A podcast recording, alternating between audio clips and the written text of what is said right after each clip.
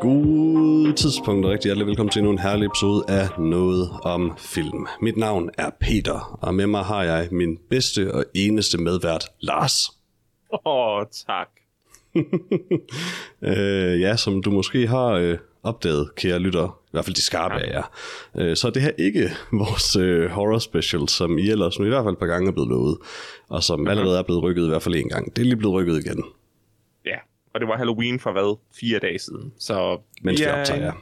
ja, mens vi optager, var det fire dage siden, det var Halloween, og vores øh, horror special der vente på sig. Ja. Men jeg lover, det er kun fordi, den er så god, at Ja. den, lige skal, den skal lige, skal lige have lidt tid. Ja, skal lige øh, sylte lidt. Ja, um, præcis. men altså, hvis vi er heldige, så er det stadig november, når du hører vores horror special, så altså, det er vel også en slags sejr. Det er Oktober i november. Hogvember. Men der, så er kode selvfølgelig ikke nødvendigt. Det er lige meget. Hovember? Lad os, lad os workshop det lidt. Peter, lad os ikke kalde det November. Er du sikker? Jeg kan meget godt. Det- Det, lyder godt. Det er ikke November. Okay. Færdig. Men, øh, men i stedet for et horror special, så skal du og jeg, Lars, i dag anmelde mm-hmm. den nye danske film af instruktøren Herr Bo, eller Christoffer Bo, øh, nemlig Smagen af sult. Den måske anmelder roste film Smagen af sult. Vi Jeg se. ved ikke, om der er en joke gemt i det, der, for jeg ved oprigtigt ikke, og jeg går ud fra det er også derfor, du siger det. Nej, nej, det, altså, jeg venter på, hvad vi har at sige om den. Nå, fordi de ja, eneste to anmeldere, der, der, der har en stemme i dansk cinema, det er jo, det er jo også to Peter. Selvfølgelig, ja. Johannes og Freja er altid lidt, lidt øve over, at det kun er os to, men øh, altså, det er jo bare, hvad det er. De distanceblænder, og det, øh, det er jo det, de må leve med. Præcis. Men, øh, men inden vi kommer så langt, Lars, Ja, så har vi set fire trailers, mm-hmm. som jeg har valgt. det har du. Og øh, den første trailer, vi skal snakke om i dag, Lars, det er en trailer, som jeg i sidste uge ikke gad tage med. Øh, hvilket sikkert var en dårlig idé, fordi jeg endte med at tage en anden, som jeg så skrottede for en anden, som var dårlig, og den, den jeg skrottede viste sig at være god. Um, så måske skulle jeg bare tage den her med under alle omstændigheder. Men det er selvfølgelig ja. traileren til øh, en film, der får mig til at overveje, om vi overhovedet lever i virkeligheden. Øh, Disney Pixars øh, Lightyear-filmen om ikke Buzz Lightyear, men det univers, Buzz Lightyear tror, han lever i. Altså, jeg går ud fra, at det er filmen om Buzz Lightyear. Altså, den, det univers, hvor der er lavet legetøj til, som karakteren fra Toy Story tror, han er. Nej, nej, Lars. Buzz Lightyear er et legetøj.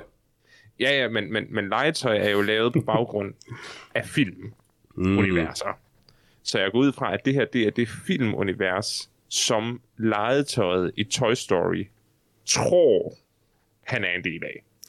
Jeg går ud fra, at det er don't cash grab, i stedet for at finde på noget nyt, at man så regner med, at folk begynder biografen på grund af titlen og referencen. Det tror jeg også. Og, og det er det også. Ja. men øh, ja, jeg ved ikke med dig, men jeg, jeg, det var en meget underlig trailer der, synes jeg, fordi det lignede, den var helt flot, og det lignede sådan set en, en ganske udmærket film, men jeg forstår ikke rigtig, hvorfor at vi lever i en verden, hvor Interstellar med Buzz Lightyear er en ting, der findes. Og højst sandsynligt en bedre ting end Interstellar. Totally, men den her film så underligt alvorlig ud. Jeg er en sucker for David Bowies Starman.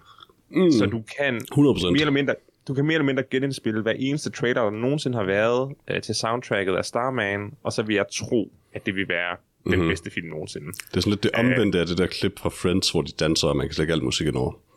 Præcis. Altså, du kunne tage uh, Legally Blonde, putte Ja. Starman på under, under traileren, og jeg vil tænke, det her det er den bedste film om en ung advokat, der Ja. skal klare skærene. Du kan tage traileren til Schindlers List og lægge det ind over. Det vil bare øh, stadig være Schindlers List, men bare med en lidt weird sang.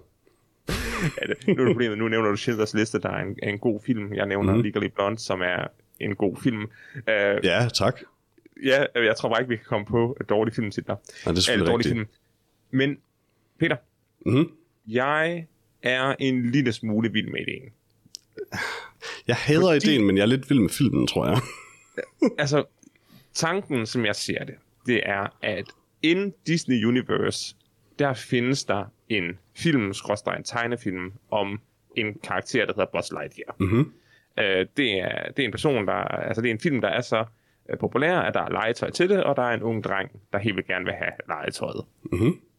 Det må jo betyde, at in Toy Story Universe, der er der en god film om en karakter, der hedder Buzz Lightyear. Mhm. Så nu får vi denne her metafilm. Altså denne her film, der er en film inde i filmen. Ja. Øh, og, og der er jo ikke noget i Toy Story, der som sådan forklarer, hvem Buzz Lightyear er, udover at han er en, en rumhelt. Så jeg kan rigtig Og et godt legetøj.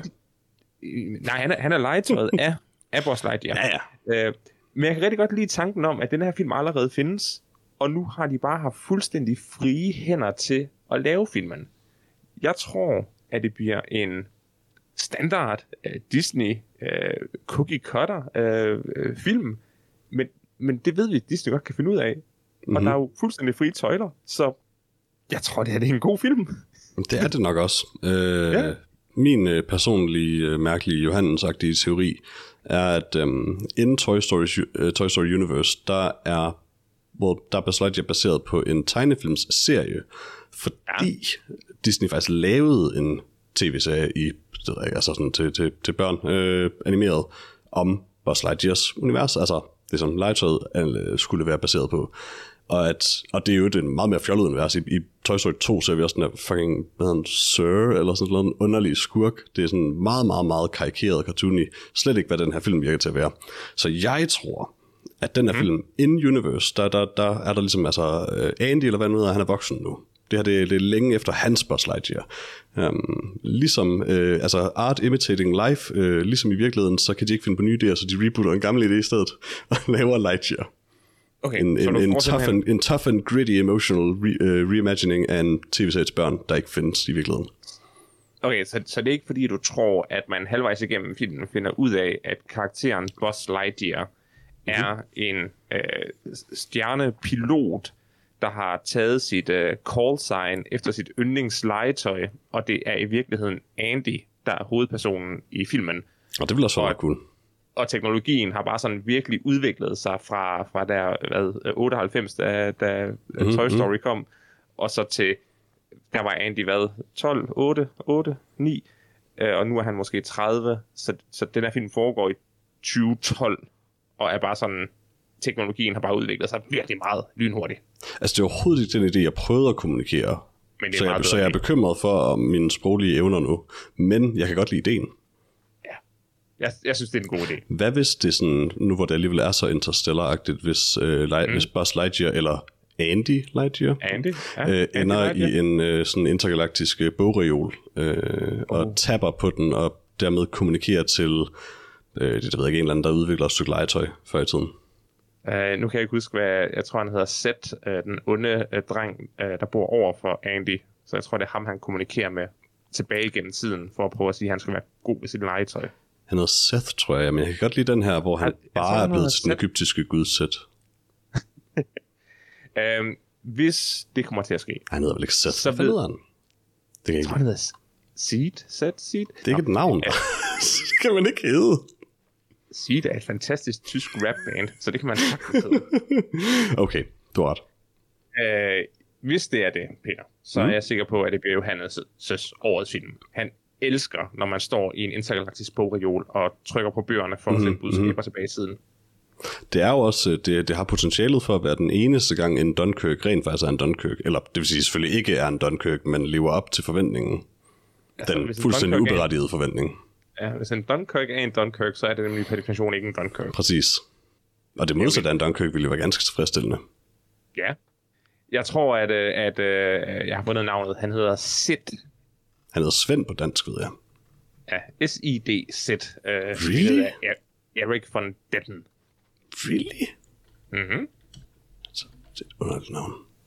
Sid, Det det betyder- er Sid Vicious. Jeg var ikke... Jeg, kan lide, det er et eksempel på, at det er et helt almindeligt navn. øh, ja, Den mest okay. normale mand i verdenen. Ja, selvfølgelig. Øh, jeg accepterer det, Lars. Øh, jeg var i gang med at taste Toy Story ind i MDB for at finde ud af det, mens det gik op for mig, at jeg var meget ligeglad. Nå, Um, og derfor lød værd. det var jeg ikke. Uh, Toy Story var den første film, jeg havde på VHS, så det er, et, uh, det er en vigtig... Oh, jeg er ikke ligeglad med. Toy Story. Jeg har bare svært at forestille mig, hvor mange af vores lyttere, øh, der er interesseret i at, vide, og, og sige, få at vide, hvad de sikkert allerede ved, hvad det engelske navn på drengen, der hed Svend i den danske version Toy Story var. Jeg er sikker på, de er interesserede, Peter. Det håber jeg. Nå, næste trailer. Det var ret, det var ret flot egentlig, tænker jeg. Ja, det, det, virker som en, det virker som en solid Disney-film, og den er garanteret underholdende og sjov, og jeg synes, det er et fint koncept til at lave, til at lave en film ud fra. Jeg kan ikke lide at se Buzz Lightyears ører og hår. Det er for Jeg kan at, jeg kan bare godt lide at se hans, uh, hans uh, uh, dimple i hagen. Mhm. Oh, Hans meget bundtunge ansigt også. en god hage. Men, altså, er det ikke... Altså, det, det, igen, altså, det virker som, den har en enormt god art direction, den her film. Um, og er teknisk flot og sådan noget, men var det ikke sådan lidt underligt at se, sådan, hvad der tydeligvis og meget genkendeligt er Buzz Lightyears ansigt, men på et hoved med hår og ører?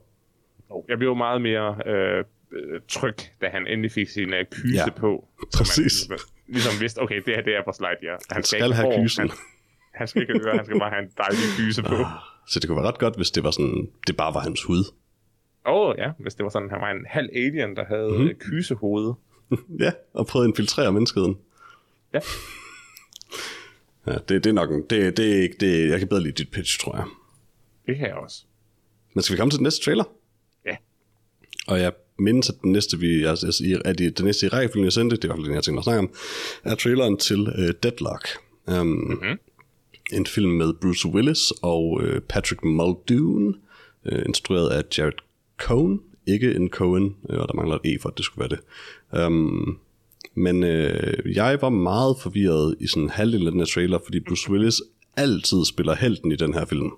Ja. Øh, så jeg forstod ikke, hvorfor helten myrdede to politibetjente i starten af filmen.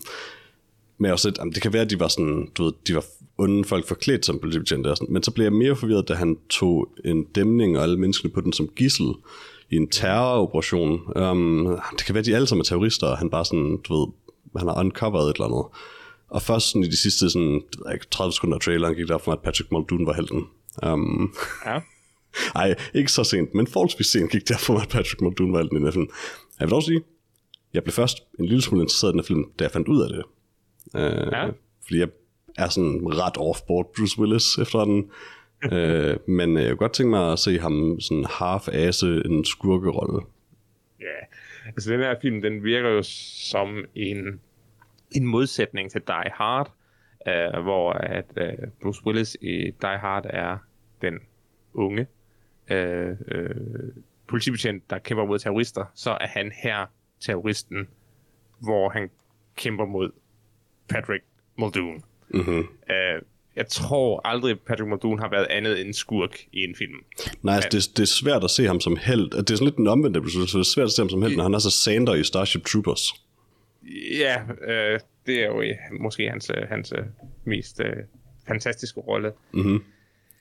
Jeg ved ikke helt, udover den her film selvfølgelig så øh, helt forfærdelig ud, så, øh, så havde jeg en lille smule problem med, at setupet var, at nogle politibetjente havde skudt hans søn, Mm-hmm. Mm-hmm. Øh, så, så den prøver sig med en lille smule politisk øh, med at øh, politivold, men samtidig var filmen meget, meget hvid.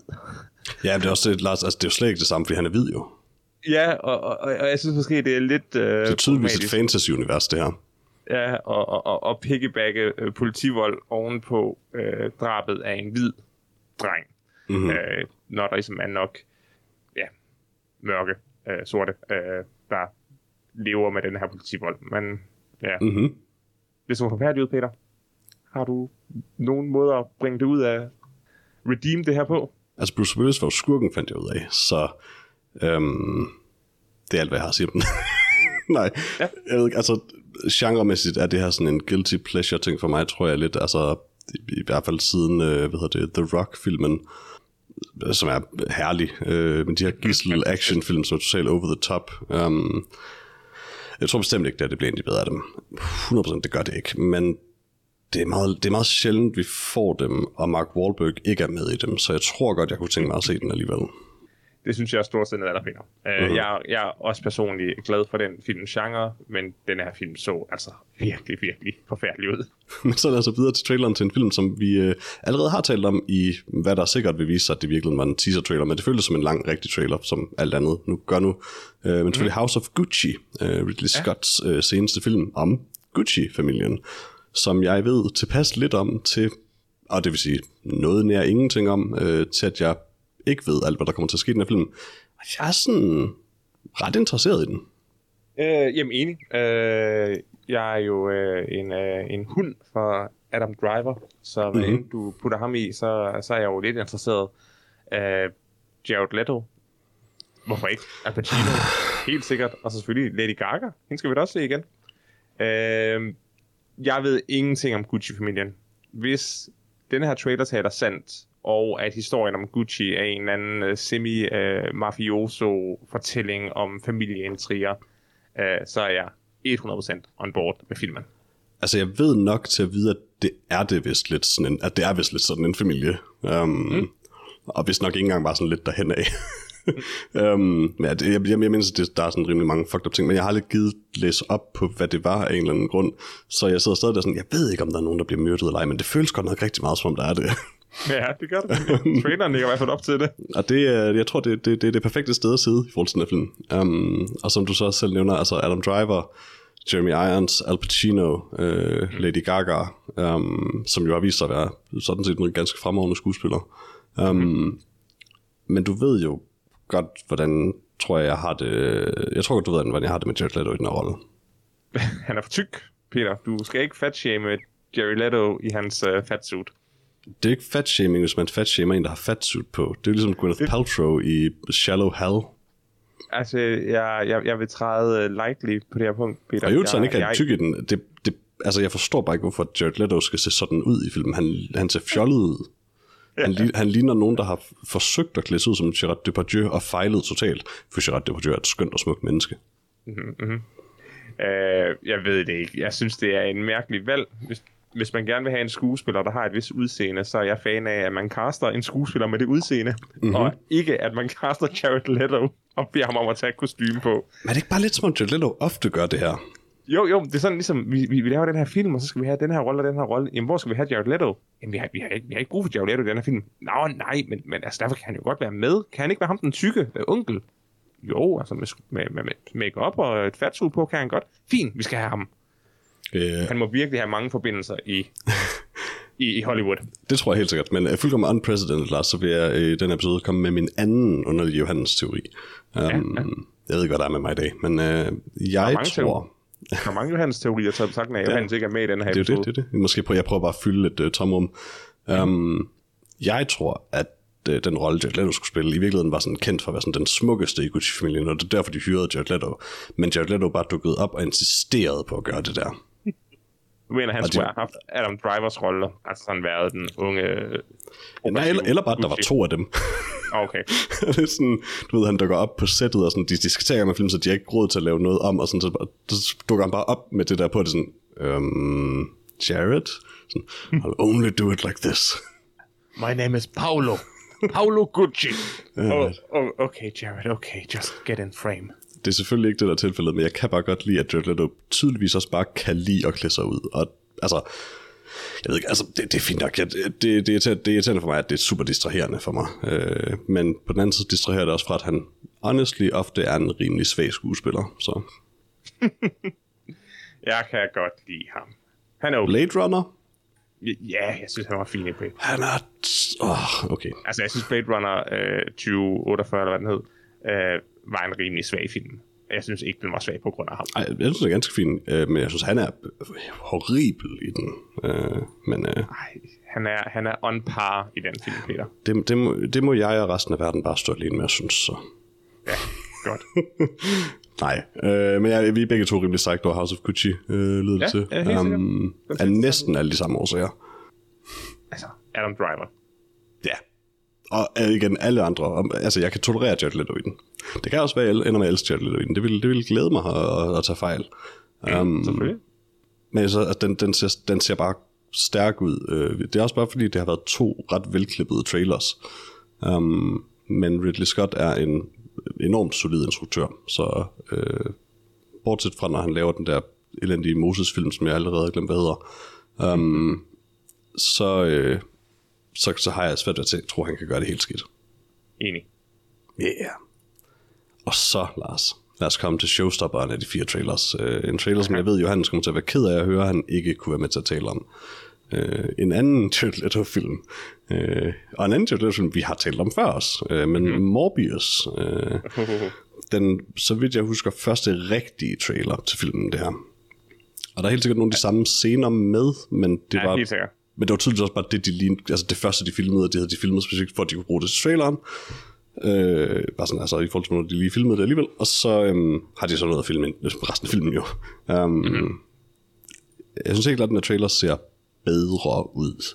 Um, jeg ja. synes, det er fint, at de har sådan rimelig vellykket nailet øh, Morbius' look. Um, det er måske ikke så overraskende, fordi er meget tilsvarende, hvordan de nailede Venoms look i Venom. Men øh, jeg har to problemer med filmen. Umiddelbart. Det ene er, at øh, det var cirka alt, hvad de nailede i Venom. Um, og det her, det har meget samme vibe, så jeg tror, det her bliver en rigtig dårlig film. Det andet er, jeg tror ikke, der er nogen derude, der sidder og tænker, ved du, hvem jeg allerbedst kan lide i sådan det extended Spider-Man-univers? Morbius. Øh, det tror jeg, du kunne have ret i, Peter. Jeg synes, at den her film ser fjollet ud. Ja, Og det har jeg absolut ikke noget problem med, fordi det vil klart være filmens største force. Mhm. Hvad jeg desværre også ser, det er, at det virker som om, at den her film tager sig selv seriøs, og som om, at den gerne vil være et eller andet i uh, Spider-Verse. Mhm. Og det gider jeg simpelthen ikke. Øh, jeg kan som sagt meget godt lide Jared Leto. Jeg vil gerne se ham sjolle rundt som doktor, der er blevet til vampyr. Jeg vil bare ikke mere. Og jeg er bange for, at den her film vil meget, meget mere. Ja. Der er også hele det mærkværdige scenarie, der er, hvilket univers foregår den her film i. Um, fordi nu, øh, i endnu en trailer, har de formået at referere til mere end et Spider-Man-univers. Um, mm-hmm. Og denne gang dem alle sammen. Um, der er øh, spraymalet Sam Raimis Spider-Man i filmen, øh, i traileren her. Øh, Der var vi der så Murderer over Ja. ja. spraymalet over ham. Ja. Og vi ser Oscorp-bygningen fra The Amazing Spider-Man-universet, øh, og Vulture fra øh, Marvel-universet er også med. Og jeg mindes sågar også, nu kan jeg ikke huske, hvad det var, men at jeg så noget om, at en karakter fra Venom også er med. Um, hvilket er endnu mere bonkers, fordi så skal vi åbenbart forestille os, at Venom også foregår i det univers, selvom jeg mindes, det er blevet bekræftet, at den karakter aldrig kommer til at interagere med Marvel-universets version af Spider-Man, og det tror jeg heller ikke, den her gør. Øh, Altså, det, det, det tror jeg er for sent. Den næste Spider-Man er tydeligvis en sammensmeltning af alle tre Spider-Man-film. Så ja, men det er stadig Tom Holland. Ja, ja, men alt, der er Spider-Man perifær, er nu per definition Spider-Man. Så, så, så Venom er nu i en del af Spider-Verse. Og jeg vil med at sige Spider-Verse, selvom at jeg ikke henviser til filmen Spider-Verse. Ja, for det er et meget bedre Spider-Man-univers. Det er den bedste Spider-Man-film. For der er måske Spider-Man 2. Ja, den er virkelig stærk. Jeg tror faktisk, honestly, også det står mellem de to for mig. Um, men um, det er vildt nogle gange, synes jeg, hvor meget Sony har, bare fordi de fortsat har filmrettighederne til specifikt Spider-Man, og jeg, Marvel må virkelig have det.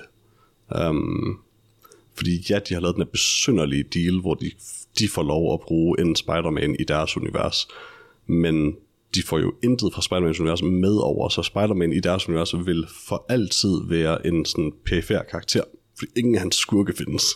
Det gør de jo så på en eller anden måde, der, den her øh, multiverse-film, men det kommer jo til at være kortvejt alligevel. Altså, jeg, Altså, tror, jeg ved ikke, hvad Sonys tror- endgame er. altså, jeg er ret sikker på, at Marvels endgame er, at de har licens på en film mere, og det er så den, de laver. Mm-hmm.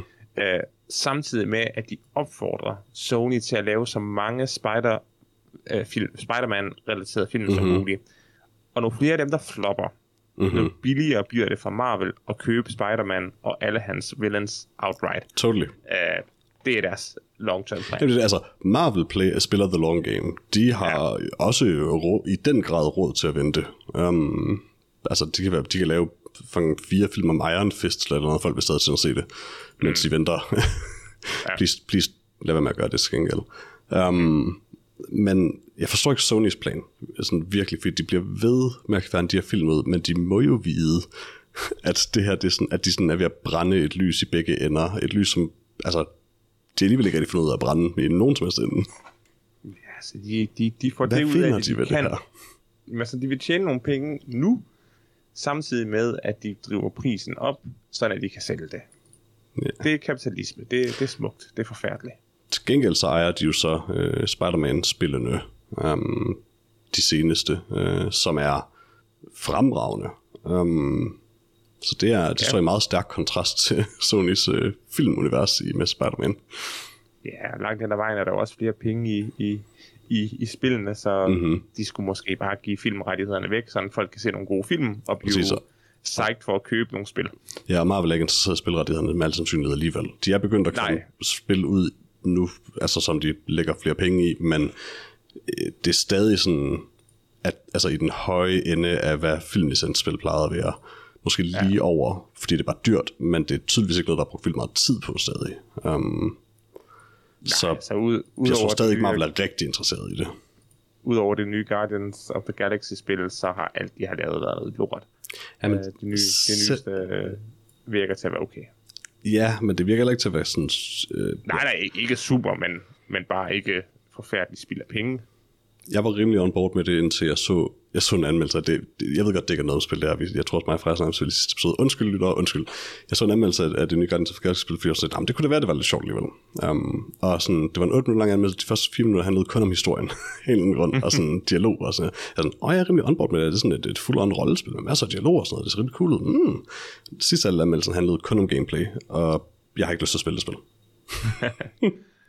Gameplay er nok det, det svageste. Men det er så i hvert fald sådan noget. Men uh, whatever. Det, det er ligegyldigt. Jeg kommer ikke til at spille det alligevel. Um, men af de fire film her, Lars, ja. hvilken tror du så... Nej, det hedder, det hedder ikke, hvilken vil du helst se. Men hvad for en er din, dit pick of the week? Hvad for en trailer synes du var bedst? Altså, jeg, Eller det andet, det er en ligegyldigt. Hvad vælger du? hvad vil det en eller anden grund? Jeg ved ikke, om jeg med god samvittighed kan vælge andet end House of Gucci. Det... Altså, hvad med Deadlock? Ja, det er så forfærdeligt. Og Slide er sikkert god, men den kommer på Disney+, Plus, og det nægter jeg. Har de så uh, prisen op også nu? Åh, oh, jamen, fuck. fuck det. Ja. Uh, House of Gucci ser interessant ud, den vil jeg gerne se. Mhm. Jeg kan jo godt lide David Bowie, og det kan du selvfølgelig også, og det, det er det, der gør det svært ikke at sige Lightyear, fordi det er let at, at vinde os over. Men um, ja, jeg bliver også nødt til at sige House of Gucci. Mm. Ved du, hvad jeg også kan lide? Jeg kan også lide Lady Gaga, så... Vi elsker Lady Gaga. Ra, ra, ra, ra, ra, eller hvad hun siger. Det er det eneste, hun siger. My, my, my pokerface. Præcis. um, så ja, uh, House of Gucci uh, vinder stærkt uh, den uges trailer-segment. Og med det, så synes jeg bare, at vi skal komme til vores anmeldelse, Lars. Ja, jamen jeg har glædet mig. Af smagen af sult, som har den opfindsomme, jeg kan egentlig ikke klandre den for det, engelske titel, A Taste of Hunger. Ja, det er en um, oversættelse, så det kan man ikke rigtig bruge ja, det, kunne, over. det er faktisk, det er lige, altså det, de kunne godt lige have kaldt den The Taste of Hunger, bare så det rent faktisk var en til en. Det er simpelthen, mm. at de har lavet det til A Taste of Hunger. Mm, okay, okay, I get it, I get it. Men jeg vil ved med, at det valg er truffet, fordi det var lettere at passe ind på plakaten over hinanden, hvor de skal så sammenbrede. Okay. Det er det nok ikke, men... Øh. um, men ja, øh, som sagt, det er instrueret af Christoffer Bo, som åbenbart kalder sig Herbo. Um, og skrevet af Herbo og Tobias Lindholm med uh, Katrine Greis Rosenthal og Nikolaj Koster Valdau og uh, Flora Augusta, Charlie Gustafsson, uh, Nicolas Bro, August Winkel, um, en masse andre i hovedrollerne. Um, mm. at hovedroller plus en masse sekundære roller, jeg lige nævnt. Og jeg har en opsummering klar, Lars. Oh, jeg glæder mig. Vil du høre den? Uh, ja, tak. Det var godt. Det har du selvfølgelig allerede sagt, at du selv glæder dig. Um, som altid oversat fra IMDb's udmærket engelsk til sikkert udmærket dansk af Google Translate, og det lyder sådan her. Et par, der offrer alt for at opnå den højest mulige udmærkelse i den kulinariske verden. en Michelin-stjerne. Det var skuffende korrekt. Det, det var uh, muligvis en til en perfekt oversat. Det er faktisk ikke engang på noget tidspunkt forkert, altså ødelagt dansk. Det er meget Nej. skuffende. Det er, det, det er smukt. Men det er jo sådan, jeg burde have sat den igennem mandarin et par gange først. Men, men, men Peter, det er jo alt andet lige også en dansk sætning, der er oversat af Google Translate til engelsk, som du så med Google Translate har oversat tilbage til dansk. Det er selvfølgelig rigtigt. Så du siger noget. Good guy, Google. you did your job. Um, men ja, øh, Smagen Sult en film, hvor Nicola Costa spiller en meget passioneret kok. Um, mm. Carsten. Ja, som har en øh, meget, meget fin øh, sådan, øh, hvad hedder det, molekylær gastronomi-agtig, eller det er det egentlig ikke helt, men meget, meget fancy, oh, high-end restaurant. Fancy. Um, fancy. I København selvfølgelig. Øh, og han har en meget passioneret kone, som er meget passioneret Maggie. omkring øh, ham, tror jeg, mere end så meget Um, og de vil gerne have en Michelin-stjerne til deres restaurant, og hilarity ensues. Um, ja. Lars. Præcis. Hvad synes du? Ja om Smagen af Sult? Altså, Smagen af Sult er jo en film, der, der taler direkte til mit hjerte. Jeg er øh, stor øh, fan af gastronomi, øh, bedre kogekunst, øh, og selvfølgelig øh, fan af Nikolaj Koster Valdau øh, mm-hmm. og, og dansk film generelt.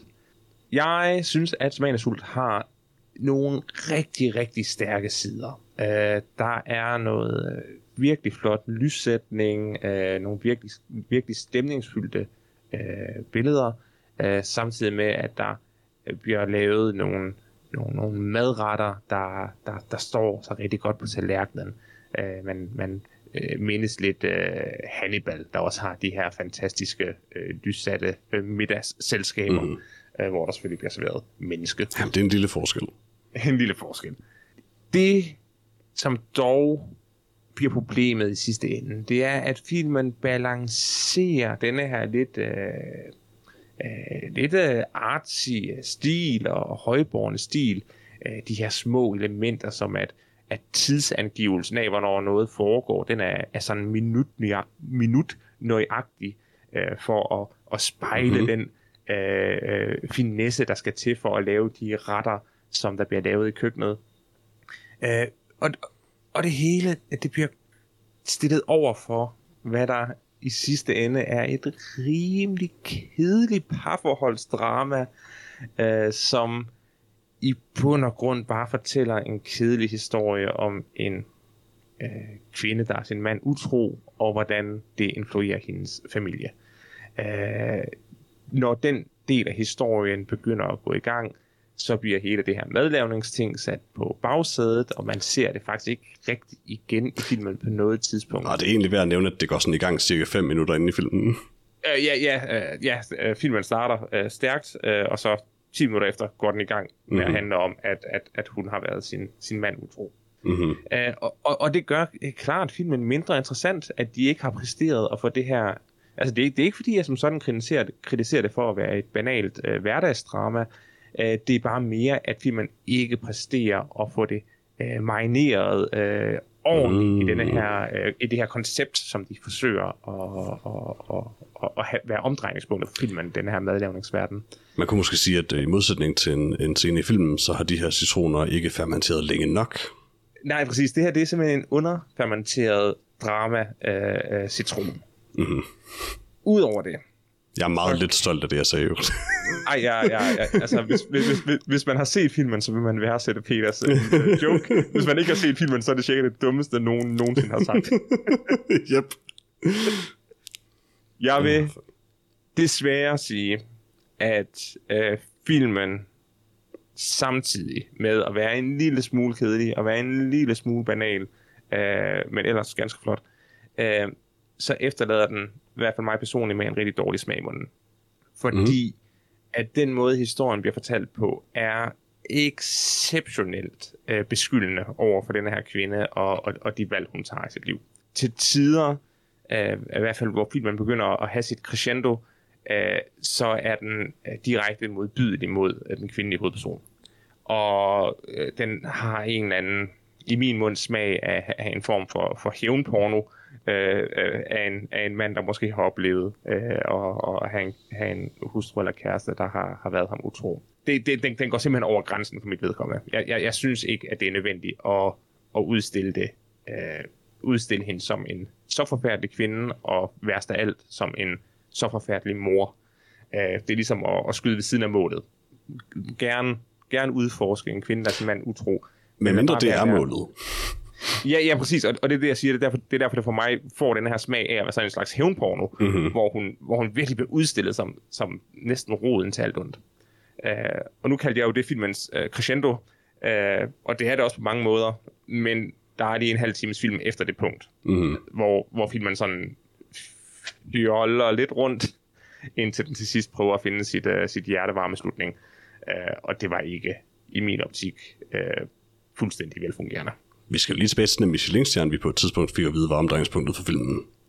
Ja, igen. Øh, det var jo omdrejningspunktet for filmen, som filmen sagde, da den startede. så glemte den det i, i en time, og så skulle den tilbage til det. Mm-hmm, mm-hmm. Klassisk. Ja, det, det er filmskole one-on-one. Uh, one-on-one. Ja.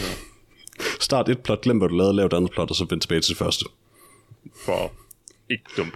Ja um, Lars, jeg er øh, øh, lettet og glad for, at øh, du har det øh, på samme måde, som jeg har det, med øh, portrætteringen af den kvindelige hovedrolle. Um, men inden jeg kommer øh, ind i det, så vil jeg også øh, lige...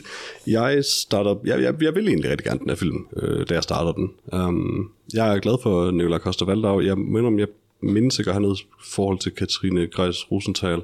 Rosenthal Nej, heller ikke endnu. Heller ikke Men efter at se filmen kan jeg sige, at hun er en fremragende skuespiller. Um, og jeg vil sådan set rigtig gerne tage mere med hende. Um, så altså på den front, intet, øh, og ingen kritik der. Um, jeg når at blive bekymret, da vi sådan ret hurtigt i filmen får det her København klokken 19 et eller andet. Um, ja, fordi altså, jeg har ikke gået på filmskolen. Jeg har haft altså, film på HF, og jeg ved, at det er et mega no-no at gøre det der. Mm. Um, reglen er basically, at medmindre det virkelig er vigtigt for scenen, og du ikke har andre måder at kommunikere det på, så, er det lidt, så har du lidt fejlet, hvis din film er nødt til at skrive, hvor og hvornår den foregår, for at den scene giver mening. Og det mest ansvar her er, at det er overhovedet ikke nødvendigt. Overhovedet. Og den gør det adskillige gange, og det er lidt surt. Altså, den prøver at lave det her sort of artistiske valg, det er vel artistisk valg, men, men hvor den øh, inddeler film i kapitler, som så får de her titler, der er sådan øh, transposed ind over scenen, øh, baseret på øh, de forskellige sådan, oplevelser af mad, sådan øh, sødt og salt og alt det der. Og begge dele falder til jorden for mig. Det føles kunstigt, og det, øh, det sætter de her underlige sådan, abrupte stop undervejs i fortællingen, som egentlig ellers kunne have flyt, øh, altså kunne flyde sådan rimelig organisk, uden man blev forvirret overhovedet. Øh, jeg, jeg forstår et eller andet godt, hvorfor de har gjort det, fordi filmen hopper frem og tilbage mellem nutid og flashbacks, men det mm-hmm. honestly selv uden at have gjort noget andet, altså der er, der er mere elegante måder, man kan løse det problem på. Øh, altså et eller andet sådan let genkendelig påklædning i nutidsscenerne, eller sådan et eller andet, så man meget hurtigt sådan, okay, nu er vi tilbage i nutiden. Men honestly, selv uden det, så kunne, tror jeg sagtens, folk kunne have forstået det. Um, altså, det, det, det er rimelig let at følge med i. Um, jeg synes egentlig, at det filmen vil, det her sådan øh, ægteskabsdrama, øh, hvor børnene lider, øh, der er egentlig prisværdigt nok, og er, har potentiale for en god historie, men øh, der er to steder, hvor, den, hvor, hvor det også sådan, på den front falder til jorden for mig. Det ene er selvfølgelig, som du allerede har været inde på, øh, den kvindelige hovedrolle. Det er vildt, at, og hun er hovedrollen, det er ikke Karsten. Ja, uden tvivl. Uden men, man, men man ville tilgives, hvis man bagefter man har set filmen ikke kunne huske, at det var hende, og troede, det var Karsten. Fordi det her det er en kvinde, der udelukkende er defineret af sin mand. Allerede da de møder hinanden første gang. um, fordi, altså, den første scene, vi har, eller da vi, da vi ser det med den første gang, der stiller han en spørgsmål, hvad vil du med dit liv? Og hun siger, det hele. Øh, og du ved, det er jo sådan klassisk, ja, kvinder, de ved aldrig, hvad det er. Haha. I hvert fald sådan efterfølgende, så ser jeg den scene i sådan lidt en anden, et lidt andet lys. Sådan, er det sådan også en sådan shitty sådan, et stik til kvinder eller et eller andet? Um, eller et forsøg på det. Uh, men han har den her sådan meget konkrete drøm, og uh, resten af filmen, der bliver hendes drøm talt om som værende Michelin-stjernen. Og det bliver aldrig nogensinde adresseret, at sådan, hey, hvorfor er hendes drøm bare, at han skal lykkes? Hun har sådan finansieret hele hans liv omkring den her fucking Michelin-stjerne. Hvorfor er det det, hun gerne vil med sit liv? Er, er I sikre?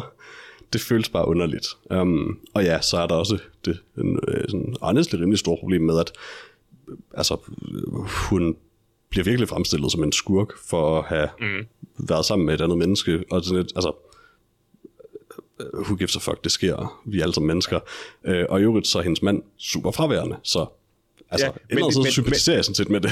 Men, men, men, men det ved du kun, Peter, fordi mm. at filmen fortæller han af det. Fordi Nej, den, for, lever... den formår også at vise det. Den, den, altså, undskyld, den fortæller mig det også, men den er meget ja. insisterende på det med, at han ikke har opdaget modersmærket, og det er åbenbart rigtig vigtigt.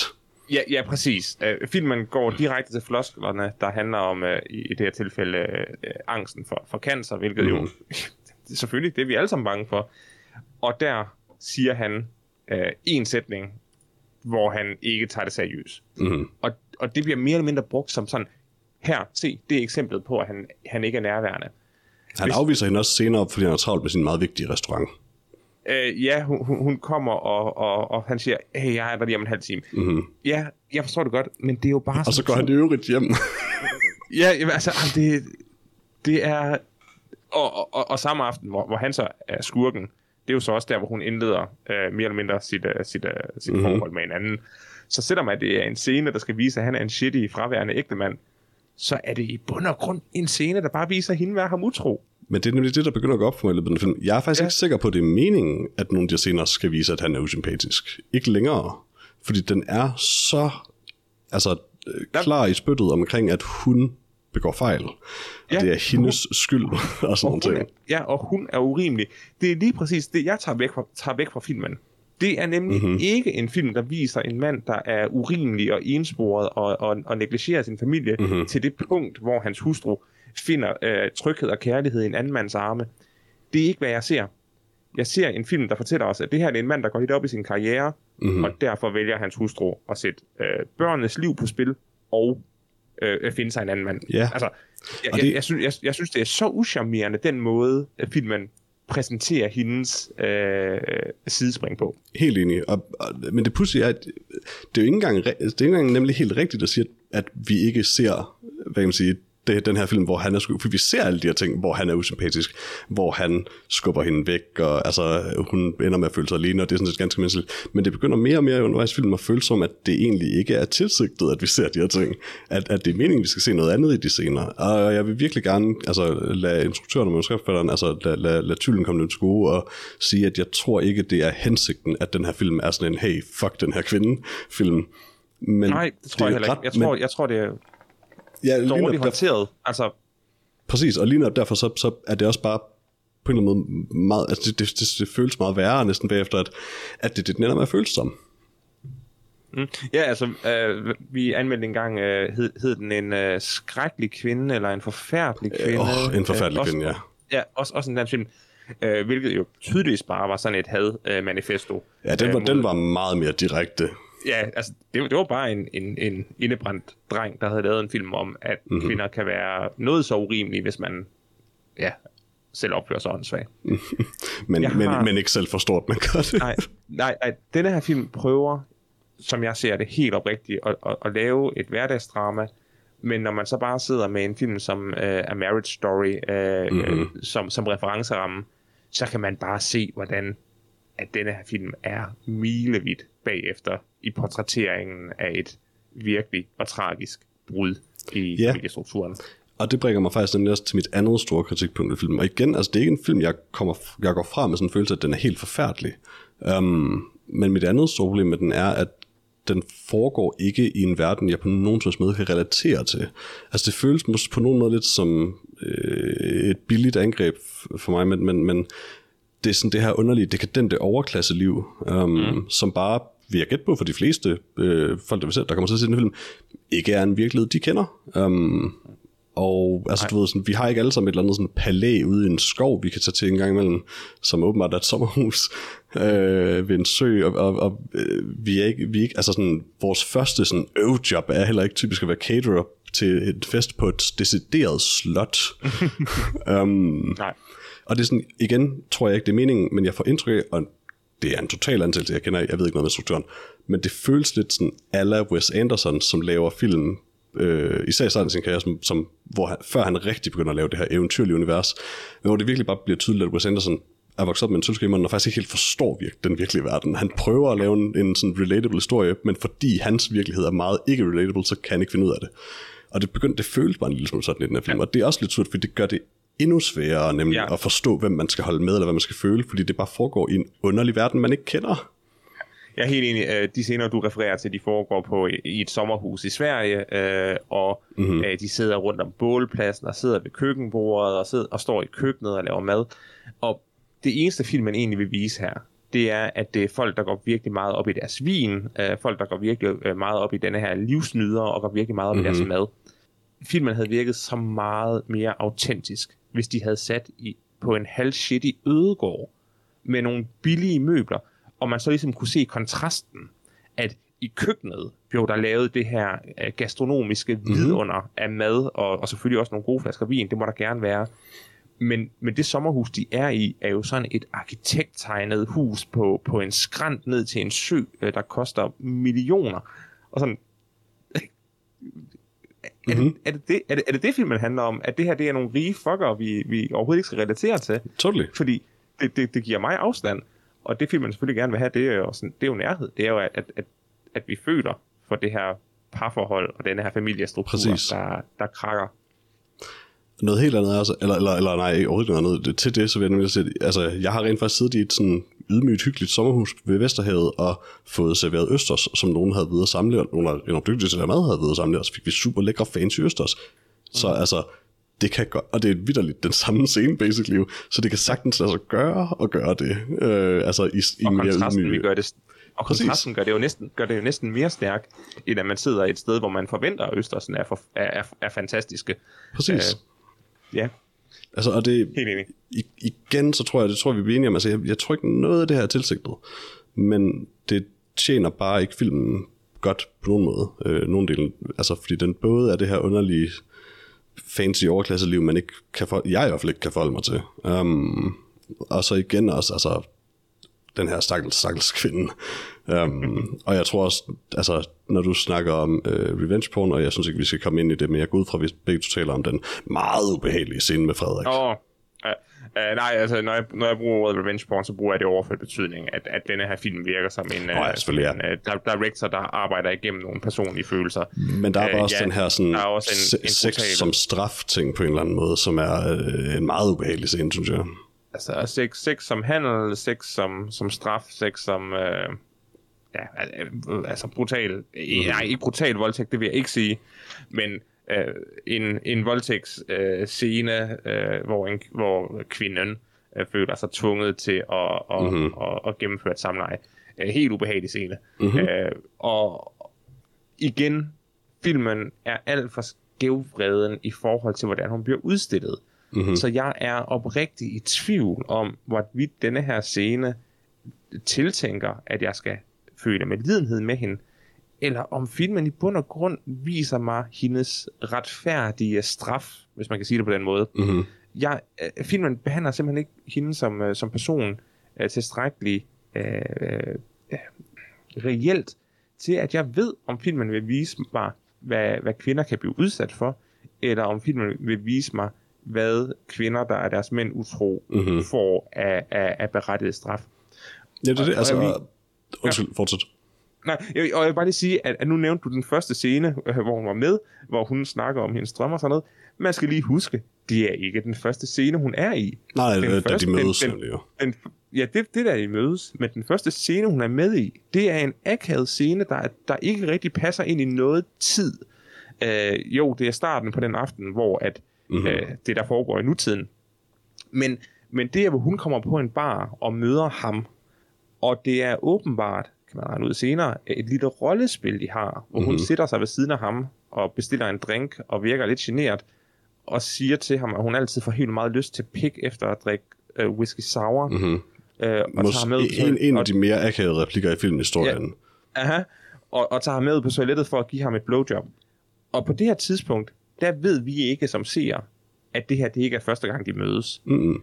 Så det, den allerførste måde, hun bliver udstillet på, er jo som en øh, seksuel aggressiv kvinde, øh, der overrumpler denne her stakkels mand, der bare Som sidder bare der bare og prøver at spise. Ja, han prøver bare at spise et æble. Som man jo gør i en bar. øhm, og, og allerede det sætter jo en tone for, i hvilket lys man ser hende. Mm-hmm. Men noget helt andet, altså hvem, igen til det med sådan det her universfilm i, hvem fanden har siddet på et værtshus og spist en eller anden underlig gastronomisk konstruktion af et æble og noget sådan creme lavet af æble og sådan noget Altså, hvad er det, det her for en verden? Det var, det var paradisæble, Peter. Det var, Men hvad er det, det her for en et, verden? Det var et syltet æble i paradisæblegelé. Men Ej, jeg vil sige, jeg vil sige, jeg vil sige gastrobar af den type findes. Uh, i København, ja, så, så det er også ja. rigtigt nok, nok sikkert, det er, ikke, men... det, det er ikke sådan et sted, som vi to kommer. Nej, det er endnu... nej, nej, nej, det er igen... Nej, det er nok, I- altså. Det er igen, første scene af filmen viser os, som ser tydeligt, og I skal lige huske, at denne her film foregår i en verden, I gerne ville være en del af. Mhm. Ikke en del af den verden, I er en del af. Så, så nej, filmen tager, tager øh, aggressiv, øh, hvad hedder det, aktiv distance fra sine seere. Mm-hmm. Og ikke, altså, ja, ligesom alt andet, så er jeg ikke sikker, jeg tror ikke, det er det, den vil.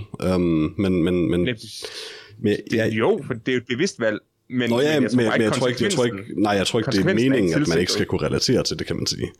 Um, fordi det, det er svært at forstå, forestille sig, hvorfor man nogensinde ville have lyst til i en film at gøre hovedpersonens verden til en verden, man ikke kan forholde sig til. Um, men ja, altså det er bare... Jeg tror grunden til, at det er så frustrerende lige den her del af det er at, at altså, det, det hjælper ikke filmen på noget tidspunkt, at de lever i den her verden, som, som vi også har været inde på den her. Der, der, er ingen, der er intet i den her film, der bliver bedre af, at det det her overklasse noget. Nej, nej, fordi man kan, man kan jo direkte, altså man kan direkte sur over, at han går så meget op i at få en Michelin-stjerne, når han tydeligvis er økonomisk velfunderet, mm-hmm. øh, har en familie, der elsker ham. Øh, og, og det kan godt være, at filmskaberen så tænker sådan, jamen det er jo det, der er pointen. Han har alt, og han vil stadigvæk have mere. Sådan, ja, så lad være med at komme med en film lige efter en pandemi, hvor vi alle sammen har det lidt af helvedes til, og der er, der er krise i samfundet. De fleste af os prøver bare lige at få, få livet til at hænge sammen nu og her. Øh, det her det er en mærkelig, mærkelig form for. Yeah. for opstilling. Og det er synd, fordi når alt det her er sagt, så kan jeg sådan set ikke... Jeg kan stadig ikke rigtig sidde og sige, at jeg hader filmen.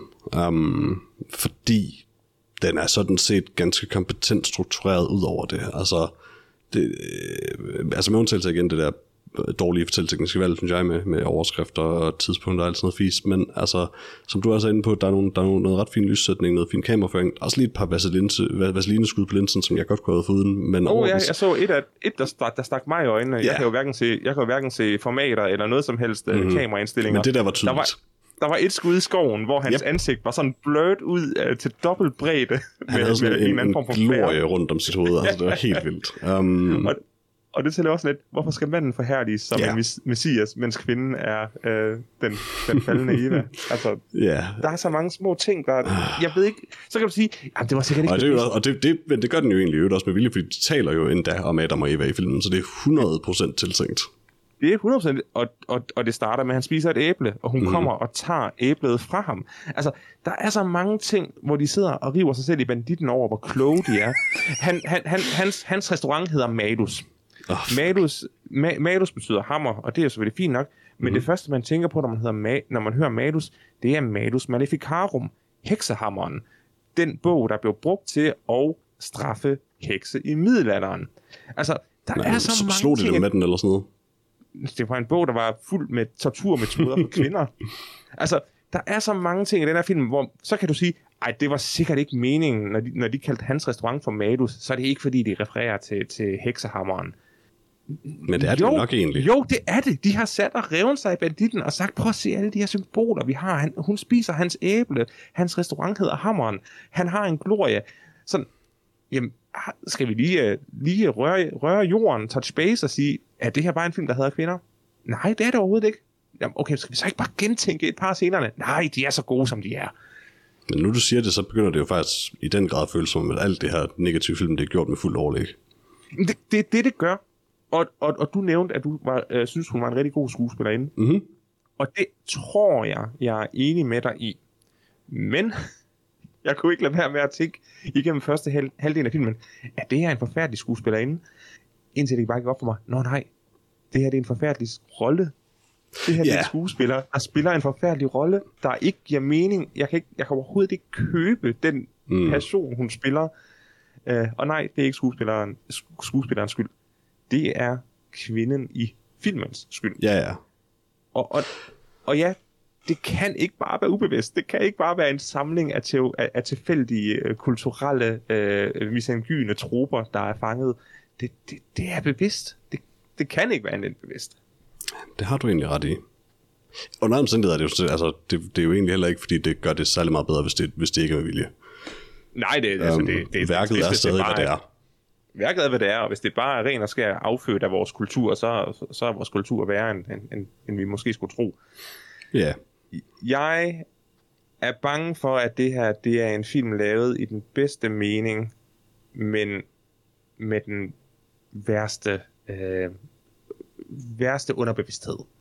Jeg vil gerne kalde det for filmens underbevidsthed, ja. er, er meget forskruet. Ja lad, lad os lande den der nemlig også, så vi, Ja. ja. altså, så vi ikke hvad kan man sige, slynger, og heller ikke slynger sådan alt for aggressive anklager mod folk, men, men ja, altså, lad, lad os Nej. give dem, være meget gavmilde, og sige, at det er filmens underbevidsthed, og ikke dens bevidsthed. Præcis. Ja. Ja. Ikke dårligt, Peter. Ikke dårligt. Jeg synes, Nej, det synes jeg heller ikke. kom godt. Hvad, hvad, hvad er det her for en intellektuel øh, anmeldelse, vi laver?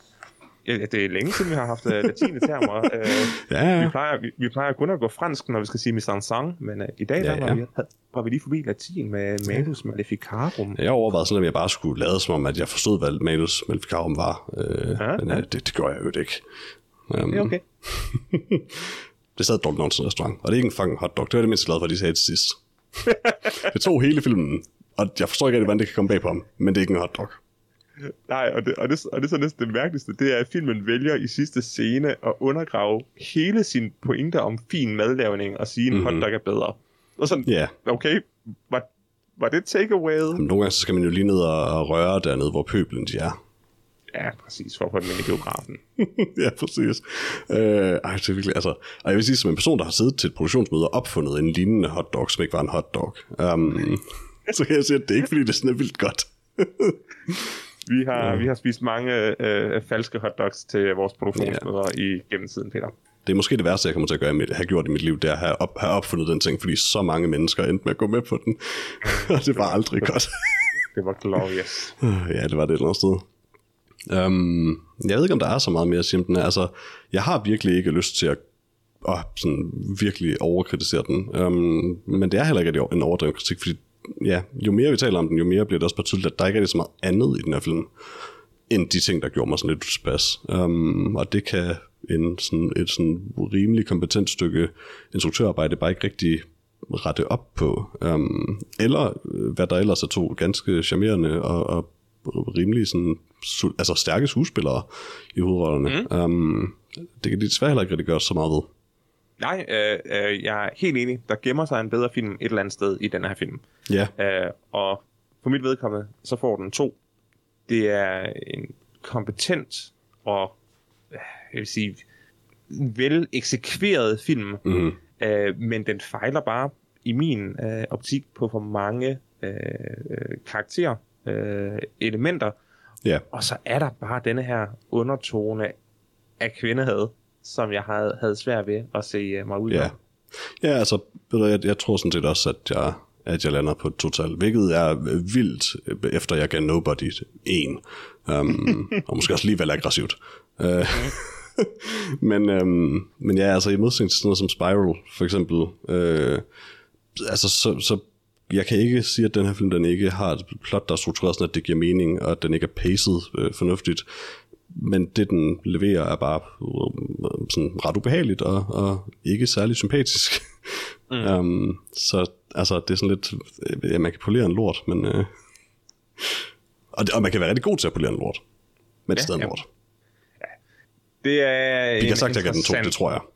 Ja, du sagde, du sagde det gerne to. Super. Det er, det er som, det er som en, uh, en rådyrlort. Den uh, er skinnende og pæn udenpå, men hvis man bider i den, Mm. så får man en dårlig smag i munden. Måske. Jeg har egentlig ikke prøvet, Og det har jeg. men har du? Selvfølgelig. Har du set, hvor Uh. pæne de er i morgen? I Altså, jeg, også- altså, jeg kan ikke huske, om jeg, virkelig, om jeg har kigget på det i år, men jeg har tit, tit kigget på sådan, du ved, sådan en gedepøl og sådan. Mm. Og Ja, sådan de er også gode. Kunne godt. De er bare ikke så, de er bare ikke så glinsende som en... Nej, men de Jo, minder mig lidt om det er Coco. Pops. Du er crazy på Coco Pops, det ved jeg. Men åbenbart ikke nok til rent faktisk at spise en, en lille gedepøl. Du skal prøve. Jeg tør ikke. Jeg tror, jeg er for gammel til det nu, Lars. Okay. Um, ja, jamen, det, var, det var så egentlig vores anmeldelse af, af Smagen af Sult. Um, Ja, i sidste ende kan jeg jo nok ikke anbefale folk at se den.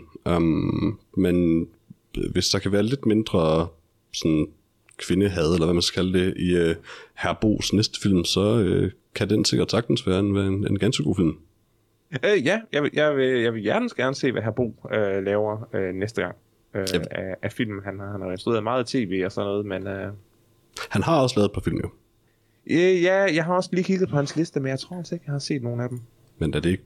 nu bliver jeg tvivl om det. Altså, jeg har heller ikke set dem, men vi er enige om, at uh, Spiser Glistrup er en film. Ja. Uh, og den... Nej, den har han skrevet, undskyld. Ja, Den har han faktisk, skrevet, ja, han det er den, han han, har, han han har- været manuskriptforfatter primært. Han har været en manuskriptforfatter på nogle gode Det er rigtigt. ting. det er det, jeg lige men, men, øh, glemt.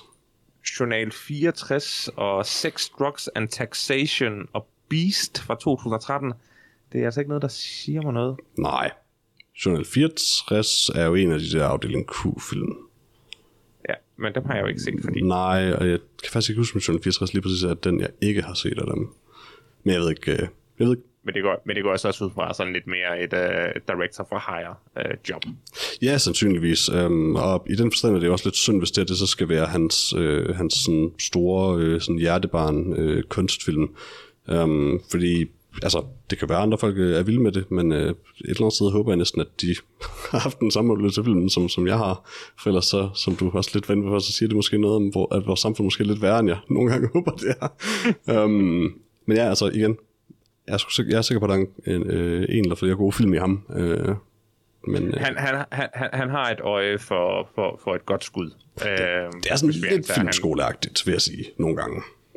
Øh, ja, men nogle gange er filmskoleagtigt også okay, hvis budgettet Ja. er højt nok. Ja, ja, og, og, helt sikkert. Og her, her er der nogle, bare nogle flotte skud, nogle flotte farver. Øh, Ja, der, der bliver leget med billedet, og det kan jeg godt lide. ja.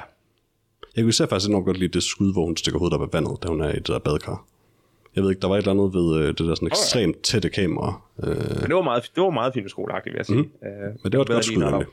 Jeg kunne bedre lide, når der var øh, farvet lys på hvide klinker. Ja, se, der er vi, der er vi nemlig modsat, det kunne jeg ikke så godt lide. og det, og det, det, det mindede mig lidt om, øh, øh, hvad hedder den, Neon Demon, og hvad han ellers har lavet. ah, ja. Oh, hvad hedder han? Ja, det er øh, Nicolas, Nicolas Nej, det er, det er Nicolas Koster Nicolas... Øh, Niklas Reffen Vinding. Nik- Niklas Vinding Ah, Reffen. tak, ja. Nicholas Winding Ja, men ja, han er, han er sådan set også... Men jeg vil sige, han bruger det måske også lidt mere sådan øh, kompetent. Altså, han, er, han er en super stærk instruktør også, Winding Refn. Um, mm-hmm. Og han bruger det også bare sådan, altså konsekvent igennem sin film, når han gør det på en eller anden måde. Hvis han gør det, så er det et meget bevidst valg for hele filmen, og her føles det sådan lidt on-off. Og det føles en anelse tilfældigt udvalgt, hvornår man lige vælger at gøre det. Øh, enig, enig. Øh, der var nogle skud, der var kredset for, og så var der nogle skud, der bare skulle til for mm. filmen videre. Men det pludselig er, at jeg kunne faktisk øh, langt bedst lide de skud, der bare skulle til for at filme videre, så altså, øh, efter min mening, så kunne han måske gøre sig, øh, altså igen, hvis han kun skulle øh, cater til mig, så kunne han måske gøre sig bedre som sådan en lidt mere sådan, øh, sådan realistisk øh, tætte kameravinkler instruktør. Mm. Uh, eller, eller sådan en god totalskud i, i scener, det er der aldrig nogen, der tager. Flere af dem.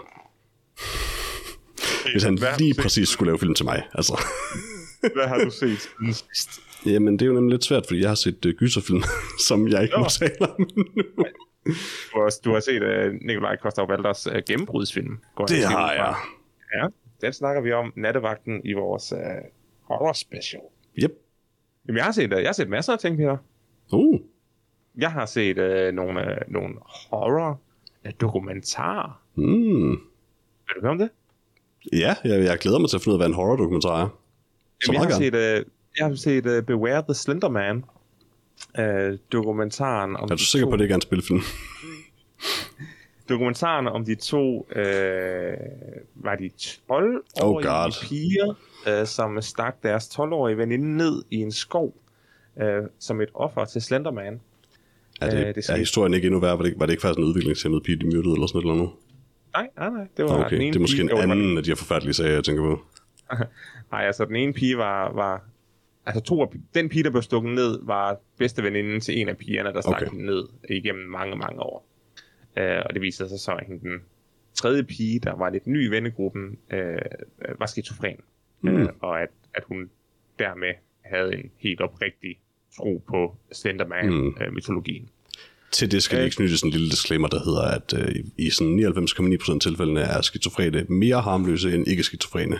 Så Ja, øh, stereotypen om, at skizofrene myrdefolk er stadig meget, ja. meget. Nej, det, Forkert. det, det, er, det er filmen øh, helt, øh, helt med på, at Super. skizofren, skizofren er ikke, øh, altså det er bare folk, der har øh, øh, altså problemer med at højst sandsynligt Ja. at se, øh, og se ting og have, øh, have vrangforestillinger, men så netop nævner, at hvis den konkrete vrangforestilling er af voldelig karakter, som Mm. mm. at der er en Slenderman, der opfordrer dig til at slå folk ihjel, for at han ikke skal slå din familie ihjel, Mm-hmm. så kan de lige pludselig blive øh, ekstremt farlige. Fordi Ja, totally. øh, og specielt en 12-årig pige, der jo øh, slet ikke har øh, ressourcerne til at kende forskel på hendes øh, skizofrene øh, fantasier, hvis man kan Ja. kalde det det, øh, og, og, og virkeligheden.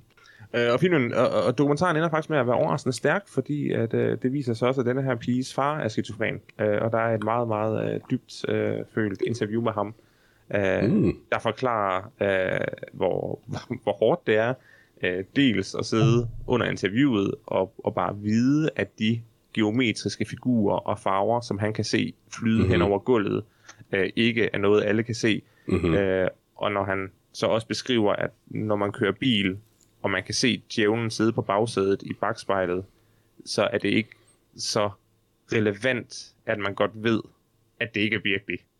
For det ændrer ikke på, at det ændrer ikke på, at djævlen sidder på ens bagsæde, og man kan se ham og høre ham og, og, og, og lugte ham. Lars, undskyld, Øh. jeg skal bare lige...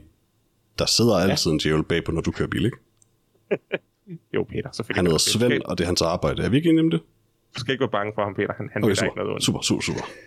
Øh, det ender med at være en, en meget interessant dokumentar. Den er en lille smule kluntet i det, men den har adgang til øh, afhøringsmaterialet for de her to piger, øh, da de bliver afhørt mm. samme dag, som de har stukket øh, deres veninde inde ned. Øh, skal man lige sige, at veninden dør ikke, så det er heldigvis en, en af de mere lykkelige. Nå, vent, nå det, det gør hun faktisk ikke. Altså, så tænker jeg helt sikkert på en anden forfærdelig sag, hvor børn myrder et barn, nemlig. Øh, nej, øh, hun, hun overlever faktisk. Hun Okay, er ikke med i dokumentaren, hvilket jeg godt forstår, det- men... Øh, Det kan jeg måske også godt forstå. Øh, det, den, den er interessant. Øh, Ja. den, øh, den, den vil særlig være interessant for folk, der ikke ved, hvad Slenderman er. Øh, fordi den også går meget også. ind i øh, den går meget ind i, hvordan Slenderman på internettet har den her lidt øh, romantiske appeal til folk, Ja. der føler sig udstødte, øh, hvor han øh, i bund og grund bliver en anden form for beskytter øh, karakter. Øh, så og så er det selvfølgelig en interessant film, der bare viser, at selvom man er 12 år i USA, så bliver man stadigvæk øh, sat i fængsel og øh, sat i retten som en voksen. Fordi USA er et forfærdeligt land. Altså, nu er jeg selvfølgelig måske bare gammel, men dengang jeg var barn, hvis man var sådan lidt akavet, og man havde brug for en beskytterfigur, så lyttede man bare til My Chemical Romance. Ja, præcis. Og skar lidt i sig selv. Ja, ja. Og hørt skar. Og hørt skar. Øh, nej, øh, jeg vil sige, at jeg, jeg er dybt uinteresseret i en dokumentarfilm om Slenderman, men ja. øh, en dokumentarfilm om sådan en sag kunne set godt være interessant, og det lyder også til, at den, øh, på dig, at den faktisk også tør tale om hvad kan man sige, skizofreni, og måske endda taler en rimelig, hvad kan man sige, øh, velbelæst om det endda. Eller hvordan? øh, den, den taler øh, autentisk om det. Ja. Øh, og, som, og som sagt, det er en lille, altså dokumentaren er en lille smule kluntet, men det, som de præsterer og, øh, og leverer, er faktisk øh, tiden værd. Ja. Taler den, nu, nu, nu øh, er der det med, at din svar skizofren taler den så egentlig også om arvelighed. Ja, ja, selvfølgelig. Det er, nemlig, det er nemlig ikke øh, meget, der taler om arvelighed om, i de her ting. den er, den er meget klar i spyttet om, at den mener, at der er et arveligt element i det, øh, og den er selvfølgelig rent filmisk klog nok til at præsentere det faktum, før at den mm-hmm. viser interviewet med faren, Mm. øh, som er et rigtig godt interview med en, med en mand, der både er, i- altså hele dokumentaren er mere eller mindre optaget i året efter knivstikkeriet. Ja. Så, så det er meget raw. Ja. Mange interviews, interviewsene er sådan, at nu skal vi første gang øh, hen og besøge vores datter i fængsel. Altså, Mm. det er en måned siden, at, at et eller andet er sket, eller at det er sket. Øh, så så den, den, den fanger øjebliksbilledet, hvilket Ja. altid, altid er en magisk ting for en dokumentar, og ikke bare en efterfølgende øh, filmskaber, der generer en familie, der for fem eller ti år siden oplevede noget forfærdeligt, Mhm. mm-hmm. for at bede dem om at fortælle hele historien igen. Øh, jeg blev igen og igen imponeret over, hvordan filmskaberen havde, havde fået den adgang, øh, som, som de Ja. tydeligvis har nyt, nyt øh, i forhold til at lave filmen. Hvor kan man se den her? Øh, den kan man se på HBO. Uh, HBO Max. HBO Max, Max, Max. Yeah, to the max. Den har mine anbefalinger. Øh, mere har jeg set en dokumentar på øh, HBO Max, Max. øh, som hedder The Motive. Mm. øh, som faktisk er en nyere dokumentar, der handler om et mor i Israel i 90'erne, vil jeg gætte på. Hmm. Hvor en øh, 12-årig dreng øh, en nat står op og henter sit fars gevær og skyder sin far, sin mor og sine to store søstre. Øh, Okay. Han bliver, han bliver taget for drabet og, og fortæller samme aften, at der var et øh, grønt væsen, der øh, sagde, at han skulle gøre det, men det var altså ikke hans skyld. Mm. Og så øh, ender det med, at øh, der er ikke nogen, altså der, der kan ikke findes nogen psykiatrisk øh, diagnose på ham, så han, han skal bare, hvad skal man sige, til retten som en, en almindelig morder. Mm-hmm. Øh, og så fandt vi så ud af, at Israel åbenbart også behandler børn som øh, voksne, så, så det var også bare almindeligt for retten. Yay. Øh, men, men at dommeren vil ikke, vil ikke dømme ham. Øh, så det, det ender med, det er egentlig, at anklagerne siger, okay, jamen kan han så erklære sig skyldig i manddrab? Øh. Altså uaksom manddrab. Mm-hmm. Øh, og det siger han, det vil han gerne. På trods af, at han har tilstået. Altså, han, jamen, han har jo sagt, at han har skudt dem. Men han siger bare, at det var ikke, det var ikke mig, der bestemte over, hvad jeg gjorde. Ah, men det er stadig svært at argumentere for, at det er uaksom manddrab, synes jeg. Ja. Men øh, det, som, øh, som selvfølgelig var vigtigt, og som hans advokat også sagde, det var, jamen, så kunne han jo arve familiens penge. Ikke fordi det var en velhavende familie, men, men det ville han så gerne øh, erklære sig skyldig i, og han fik øh, ni års fængsel. Wow. Øh, men, he, men hele dokumentaren handler om, hvad var hans motiv? Øh, og, igen og igen, så sidder hans advokat, som er den mest uschammerende mand i verdenen. Han lukker aldrig sin mund. Uh. Han ligner en hjemløs, og han Uh. smasker. Mm. Øh, og han sidder hele tiden og siger, jamen jeg har regnet ud, hvorfor han gjorde det. Og hvis I kan regne ud, hvorfor han gjorde det, så vil alle de her ting give mening for Okay, okay. så, så han ved det ikke. Han ved det ikke. Øh, og, så, og, så, og så er der jo andre folk, politifolk, der siger sådan, jamen prøv at høre, hvis, hvis det nu var fordi faren øh, var voldig eller, eller seksuelt øh, misbrugte børnene, jamen så kunne det godt være, at han ville slå faren ihjel, eller det kunne være, at han ville slå moren ihjel, hvis, hvis han mente, at, at hun ikke havde gjort noget ved det. Men hvorfor skulle han så slå sine søs- søstre ihjel? Altså, Mm-hmm. og så prøver man at gå igennem de her mulige motiver. Og i bund og grund, så ender filmen af fire episoder af, af 35 minutter eller sådan noget, Mm-hmm. Ender bare som en, en våd fis. De, de ved det ikke. Nice. Der sidder en, der sidder en ulækker advokat og bliver ved med at grine af dig, fordi at han har regnet det ud, og hvis du bare kan regne det ud, så giver det hele mening.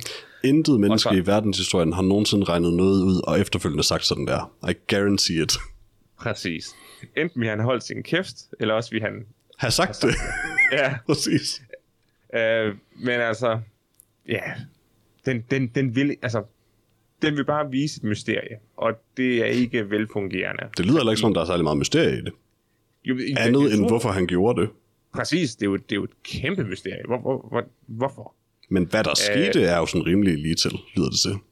Ja, men det er jo også, det er også bare, det får du bare at vide i første episode. Mm-hmm. Det, der er sket det og det, og de har masser af billeder fra Aline, og masser af billeder af det blodige hus, så, så de, har jo, de, de har jo en masse god footage, hvis man skal sidde med en lille filmskaber i, i hjertet og, og, og, og anmelde uh, dokumentaren.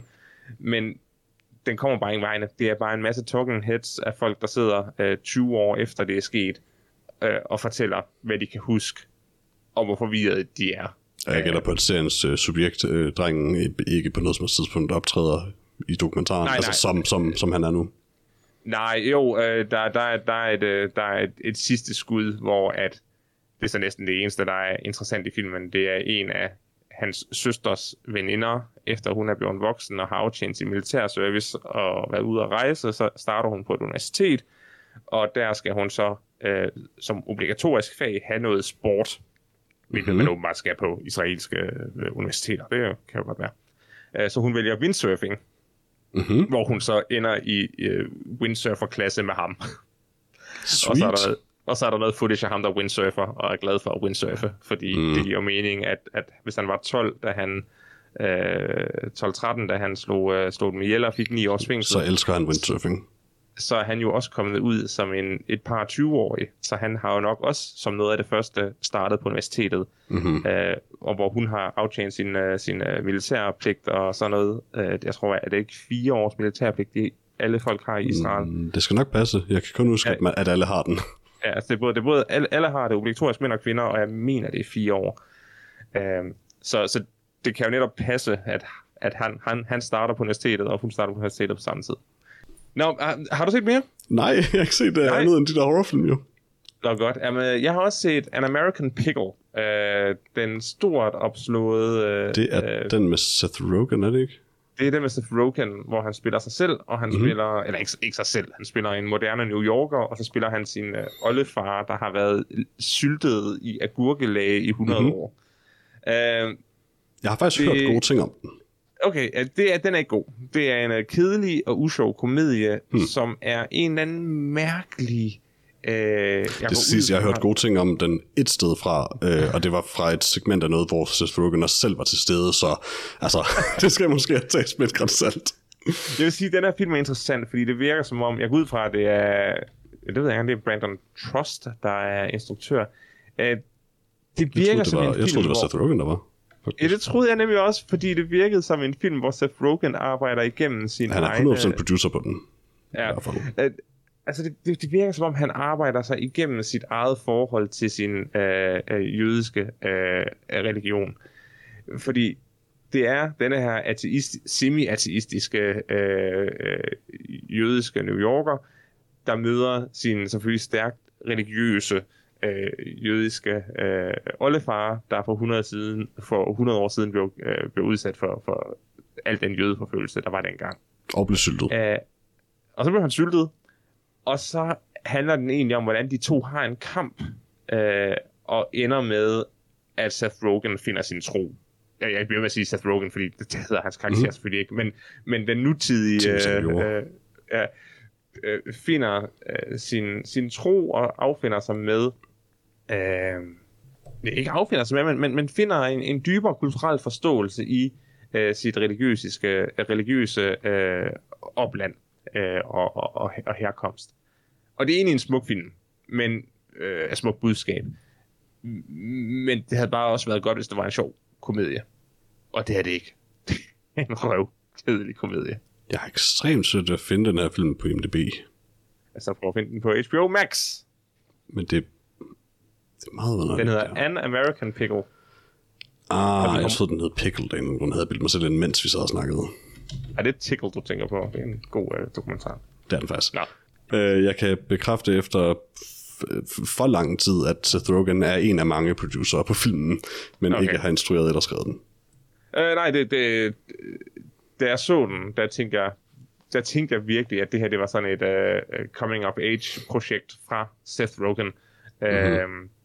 Også bare fordi, at uh, The Dictator, var det ikke det, den hed? Med, um, The Interview? The Interview, ja. Var, var Seth Rogen ikke også altså det, det, kan jeg nemlig, det tror jeg ikke, han var, men tricket er jo også med Seth Rogen, at han er bare ikke, han, altså, han er sådan set en dygtig altså, filmmager også, og han er ekstremt involveret i de fleste af de film, han laver. Så selv når han, altså han er ofte sådan, han er for eksempel ofte en af mange producer på filmene, men ja, okay. derfor er det også svært for mig lige at huske især, øh, hvad kan man sige, hvor involveret han er i de, i de enkelte film. For han har ja, altid et eller andet mere, end han spiller med i dem. Han, er, han er i hvert fald... Øh, jo, Seth Rogen er director på The Interview. Ja. Øh, han er og writer på The Interview, og han, og han er producer på, øh, på, på The Interview. Ja. Så jeg... Men Evan Goldberg er også instruktør på The Interview.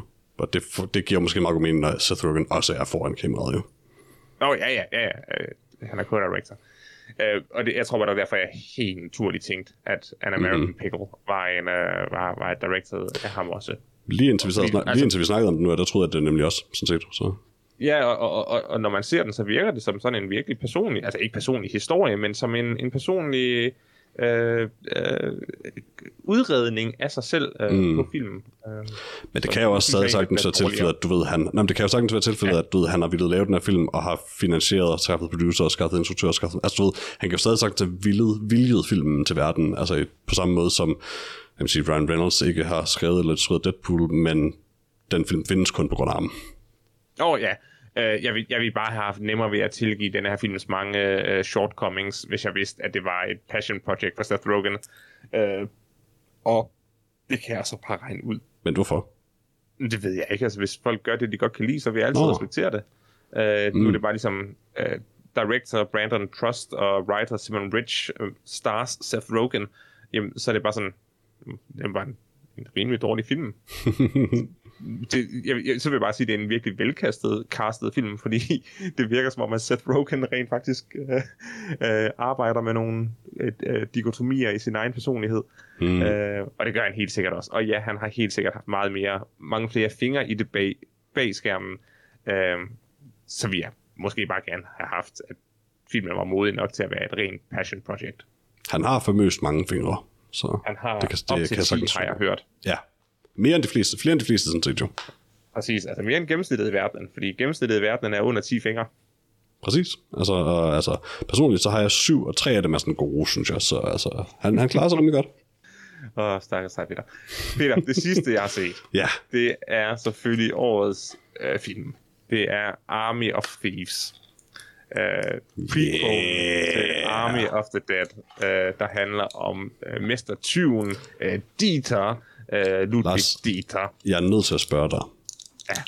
Selv hvis der går nogle uger, inden det, her, det kommer til at kunne ske, er det så værd at vente med det til en anmeldelse? For jeg tror i hvert fald, at du sagtens kunne få både mig og Freja til det.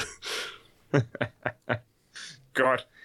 Jeg har set denne her film, og jeg kan fortsat godt lide karakteren Ludwig Dieter, mm-hmm. og øh, hans, øh, øh, som portrætteret af Mathias Schweighöfer. Mm-hmm. Øh, jeg kan godt lade være med at sige mere om filmen, og jeg er sikker på, at selvom hvis det ikke bliver en anmeldelse, så er der sikkert andre, der ser den, så kan vi også tage en lille snak om det på det tidspunkt. Jeg tror faktisk, du kan ikke huske, det var i podcasten eller men jeg er rimelig sikker på, at Freja inden hendes Netflix-abonnement udløber, har planer om at se den her film. Hun har nævnt det, jeg kan så bare ikke huske, om det var andre, de er. Det, ej, det, det, det, har hun nævnt, det har hun nævnt off the air, hvilket gjorde mig opmærksom på, at den var mm. øh, på Netflix, og så så jeg den. Jeg Selvfølgelig så sikkert hurtigt jeg kunne. Jeg er nødt til at vide noget mere om Army-universet, jo. Altså, du har, du har brug for at, at vide meget mere. Øh, Du har brug for at lære den nye, øh, fantastiske Brad Cage-karakter at kende. Mm. Halvt Brad Pitt, halvt øh, Nicolas Cage. Ja, det er, det er en smuk karakter. Nice. Jeg glæder mig bare til, at jeg en eller anden dag, og du må ikke fortælle mig, om det er den her film eller men Nej. forstår, hvorfor der er UFO'er og rumvæsener med i Army of the Dead. Nej, øh, men jeg tror også, man skal se uh, Army of Thieves en gang mere, hvis man skal finde rumvæsenerne. Ah. På et eller andet tidspunkt, så jeg tænker, det bliver et film om Technotaros karakter, øh, der forklarer os, hvorfor der er rumvæsener. Præcis. Det er til gengæld en dokumentar, så det er sådan lidt Selvfølgelig. Øh, ja, Jeg har ikke mere, Peter, men jeg synes også, jeg har gjort det godt. det har du. Du har gjort det prisværdigt godt. Øh, pinligt for mig, sådan set. Der jo. Um, ja, det er jo kun godt. Um, så er det vel nu, at vi plejer at have det der segment, der vist nok hedder nyt i nyt, nyt i nyt. ah, skal vi ikke bare stolt hoppe hen over det, Peter? Altså, vi kan i hvert fald lige sige, at øh, man kan se Army of Okay. Thieves øh, på Netflix, men øh, eftersom min browser øh, at det synes, at jeg har ryddet cookies og sådan noget, og jeg ikke længere er logget ind på Netflix, så jo, så synes jeg, vi springer ganske fint og lidt elegant hen over det segment. Sådan. Um, fordi ellers, altså, vi kan, sige, vi kan sige Army of Thieves på Netflix og An American Pickle på HBO Max. Det kan Ja. jeg bekræfte, man kan se nu. Yeah, det kan man. Jamen, øh, vi har jo som sagt, vi har så heller ikke nogen, eller ikke som sagt, vi har ikke nogen spørgsmål fra vores kære lyttere, fordi det er Johannes, det er helt op til Johannes, hvornår han øh, synes, at vi fortjener at, at blive, blive givet sådan en fin gave. Øh, mm. Men øh, når det engang sker, så kan du jo, som, øh, så kan du kære lytter, skrive ind til nogetomfilm.gmail.com eller du kan gå ind på facebook.com slash noget om film og kommentere på et opslag der. Det kan være, at Johannes også ser der. Det kan være, det kan være, at vi andre gør det. Jeg gør nok ikke, jeg er ikke så meget på Facebook, men det kan være, at nogle af de andre gør. Um, men øh, derudover så kan du selvfølgelig finde os på nogetomfilm.com, og du kan høre podcasten der, hvor du allerede hører den. Um, og øh, selvfølgelig like, øh, god positiv anmeldelse, øh, subscribe, alt det der. Subscribe helt sikkert, hvis du ikke allerede har gjort det. Um, men det allervigtigste, allervigtigste, du gør, kære lytter, det er at dele podcasten med en anden. For hvis der er bare én af jer, kære lyttere, og det kunne være dig, Patrick Muldoon, som deler podcasten med en anden, bare det ikke er Bruce Willis eller Mark Wahlberg, så er der en mere, du hører noget om filmen. Nej, det er ikke det, det hele handler om. Jo, det er. Godt. Det er jeg glad for at høre. I næste uge, så øhm, regner vi jo med at anmelde, øh, eller lave vores øh, horror special, som hedder det, det er Nattevagten, og det er Midsommer, og det er Sorgenfri, og det er Breeder. Øhm, men jeg, jeg, jeg har ikke lyst til at love jer, at den kommer i næste uge, fordi det har vi ikke særlig god track record med indtil nu. Jeg, Men forhåbentlig kommer den i næste uge. Peter, jeg lover det. Jeg står inden for det. Næste uge. Så, så længe jeg kan vaske mine hænder af det, så er det fint nok. Jamen, det kan du. Ja, jamen, øh, så må vi, Tak så må vi håbe, aften, vi ses næste uge til vores horror special. Og selv tak, Lars. Det gør vi. Og, Og, så, og tak til håber, dig, vores kære lyttere- lytter. Ja, jeg håber, vores lyttere er med på en lille uhyggelig special. Det håber jeg også. Især en uhyggelig Carpark North-sang. det er den mest uhyggelige sang i verden. Ah. Det er, det er egentlig synd. Tak for i aften. Det er synd, man altid driller Carpark North. De er egentlig ganske kompetente. Ah, det er jo ikke nogen uh, dyné. Det er selvfølgelig rigtigt. tak for i aften. Eller dag, hvornår du lige hører det her. Morgen? Nat. Det er efterår, det er aften. Det er er, aften rigtigt. hele tiden. Det Ja. er det. Og sikke en aften. Og sikke en aften. Er Hej, hej. Hej hej. Hej.